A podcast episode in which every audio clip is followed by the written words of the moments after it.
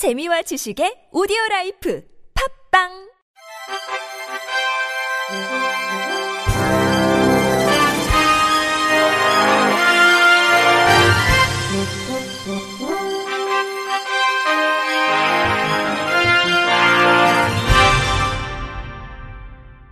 청취자 여러분 안녕하십니까? 8월 23일 월요일 KBIC 뉴스입니다.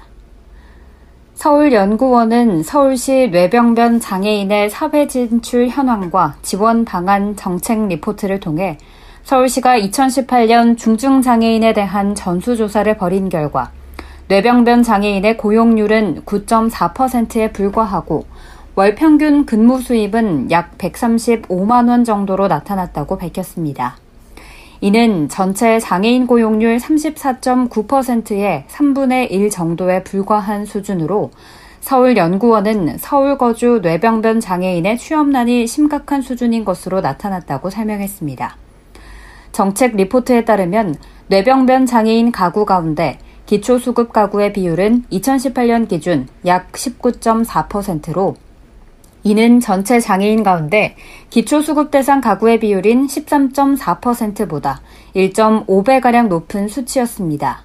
또 같은 해 기준 뇌병변 장애인의 53.7%는 평일 낮에 집에서 지내는 것으로 나타났으며 외출을 하는 경우도 재활병원과 의료기관 이용, 지역 내 복지기관 이용 등이 대부분이었고 직장이나 고용 등 근무 목적으로 외출하는 이들은 6.4%에 불과했습니다. 뿐만 아니라 뇌병변 장애인은 특수학교 졸업 이후 교육 활동에도 소수만 참여하는 것으로 나타났는데 정책 리포트는 서울시 내부 자료를 인용해 뇌병변 장애인의 2020년도 대학 진학률은 12.7%로 전체 장애인의 대학 진학률인 17%에 비해 적은 수치라고 언급했습니다. 더하여 연구진은 전체 장애인의 평생교육 참여 비율은 4.6%로 매우 낮았는데 뇌병변 장애인이 참여 비율은 11.7%로 더욱 낮은 수치를 기록했다고 밝혔습니다. 서울연구원은 서울시가 뇌병변 장애인 지원 마스터 플랜을 수립한 이후 뇌병변 장애인을 위한 다양한 지원 정책을 추진하고 있지만 뇌병변 장애인은 다른 장애 유형과 달리 고용이나 교육에서 제대로 혜택을 보지 못하고 있어 대책 마련이 필요하다고 지적했습니다. 서울연구원은 정책 리포트에서 뇌병변 장애인의 사회 진출 기반을 조성하기 위해서는 장애 발생 시기와 세부 장애 유형에 따른 사회 진출 지원 체계를 마련할 필요가 있다면서 특히 뇌병변 장애인에게 적합한 직종 및 직무 개발, 근무 형태와 고용 모델의 다양화, 뇌병변 장애 범주 관련 검토 및 법률 제정비 등이 필요하다고 제언했습니다. 서울 광진구가 장애인 구민을 대상으로 백신 접종 시 이동 편의 서비스를 제공합니다.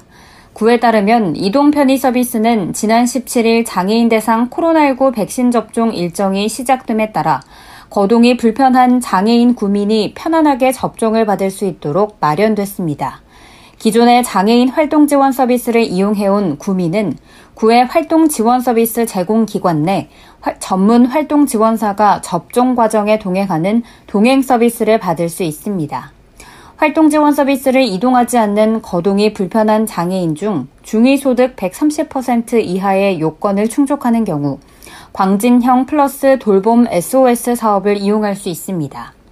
군은 필요시 백신 접종 동행 서비스 및 접종 후 이상 반응 모니터링 등을 제공하며 서비스 이용을 희망하는 사람은 사전 안내에 따라 접종 3일 전까지 동주민센터로 신청하면 됩니다.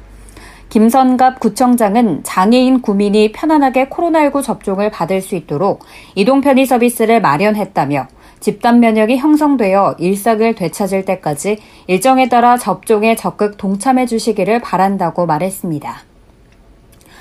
충북 청주시는 8월 정기분 지방세 고지 시 중증 시각장애인 세대주 148세대에 점자 안내문 서비스를 제공한다고 밝혔습니다. 청주시가 중증 시각장애인의 납세 편의를 위해 지난 2017년부터 시행해 오고 있는 이 서비스는 충북도 내 점자 도서관인 무지개 도서관과의 업무 협약을 통해 제공 중입니다. 점자 안내문에는 정기분 고지 사항 중 시각장애인 납세자가 반드시 알아야 할 부과 세목에 대한 일반적 안내 사항, 과세 대상 표시, 세액과 납부 방법 등이 포함됐습니다. 시 관계자는 이번 점자 안내문을 통해 시각장애인이 직접 과세 대상과 세액을 확인하고 스스로 납부할 수 있기 때문에 시각장애인이 알 권리 충족과 납세 편의에 작은 도움을 줄 것으로 여겨진다고 말했습니다. 한국시티은행은 임직원들이 함께 제작한 점자 촉각 애착 인형과 단어카드를 부산과 대전 및 청주 맹학교에 기부한다고 밝혔습니다. 앞서 은행은 임직원들이 가정에서 쉽게 참여할 수 있는 자원봉사 활동의 일환으로 손끝 감각이 민감한 시기에 시각장애 아동들이 점자를 익혀 점자 문해율을 높일 수 있도록 도와주는 인형과 카드 점자 교구 제작 활동을 진행했습니다. 소수의 현장 참여와 비대면 참여로 이루어진 이번 활동에는 한국시티은행 임직원 및 학예 인턴 70여 명이 참여했습니다.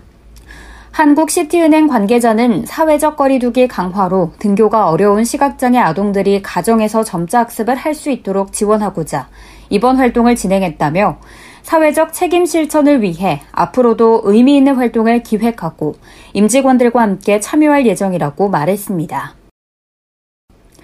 시각장애가 있는 10대 청소년을 수차례 추행한 40대 남성이 집행유예를 선고받았습니다. 제주지방법원 제2형사부는 성폭력 범죄의 처벌 등에 관한 특례법 위반 혐의로 기소된 48살 A씨에게 징역 3년의 집행유예 5년을 선고했습니다. 아울러 200시간의 사회봉사와 함께 보호관찰을 받도록 했으며 40시간의 성폭력 치료 프로그램 이수 및 5년간 아동 청소년 관련 기관과 장애인 복지시설의 취업 제한을 명령했습니다. 지난 2015년 당시 제주시에서 미용실을 운영하던 A씨는 머리카락을 자르러 온 B군을 수차례 강제로 추행했고 범행은 지난 2017년 12월까지 이어진 것으로 드러났습니다. 재판부는 피고인은 시각장애인인 피해자를 청소년 시절부터 강제로 추행하는 등 죄질이 매우 좋지 않다면서 아내와 어린 두 자녀를 부양해야 하는 점 등을 참작했다고 설명했습니다. 이어 피고인이 초범이고 반성하고 있고 피해자도 합의한 점도 고려했다고 덧붙였습니다.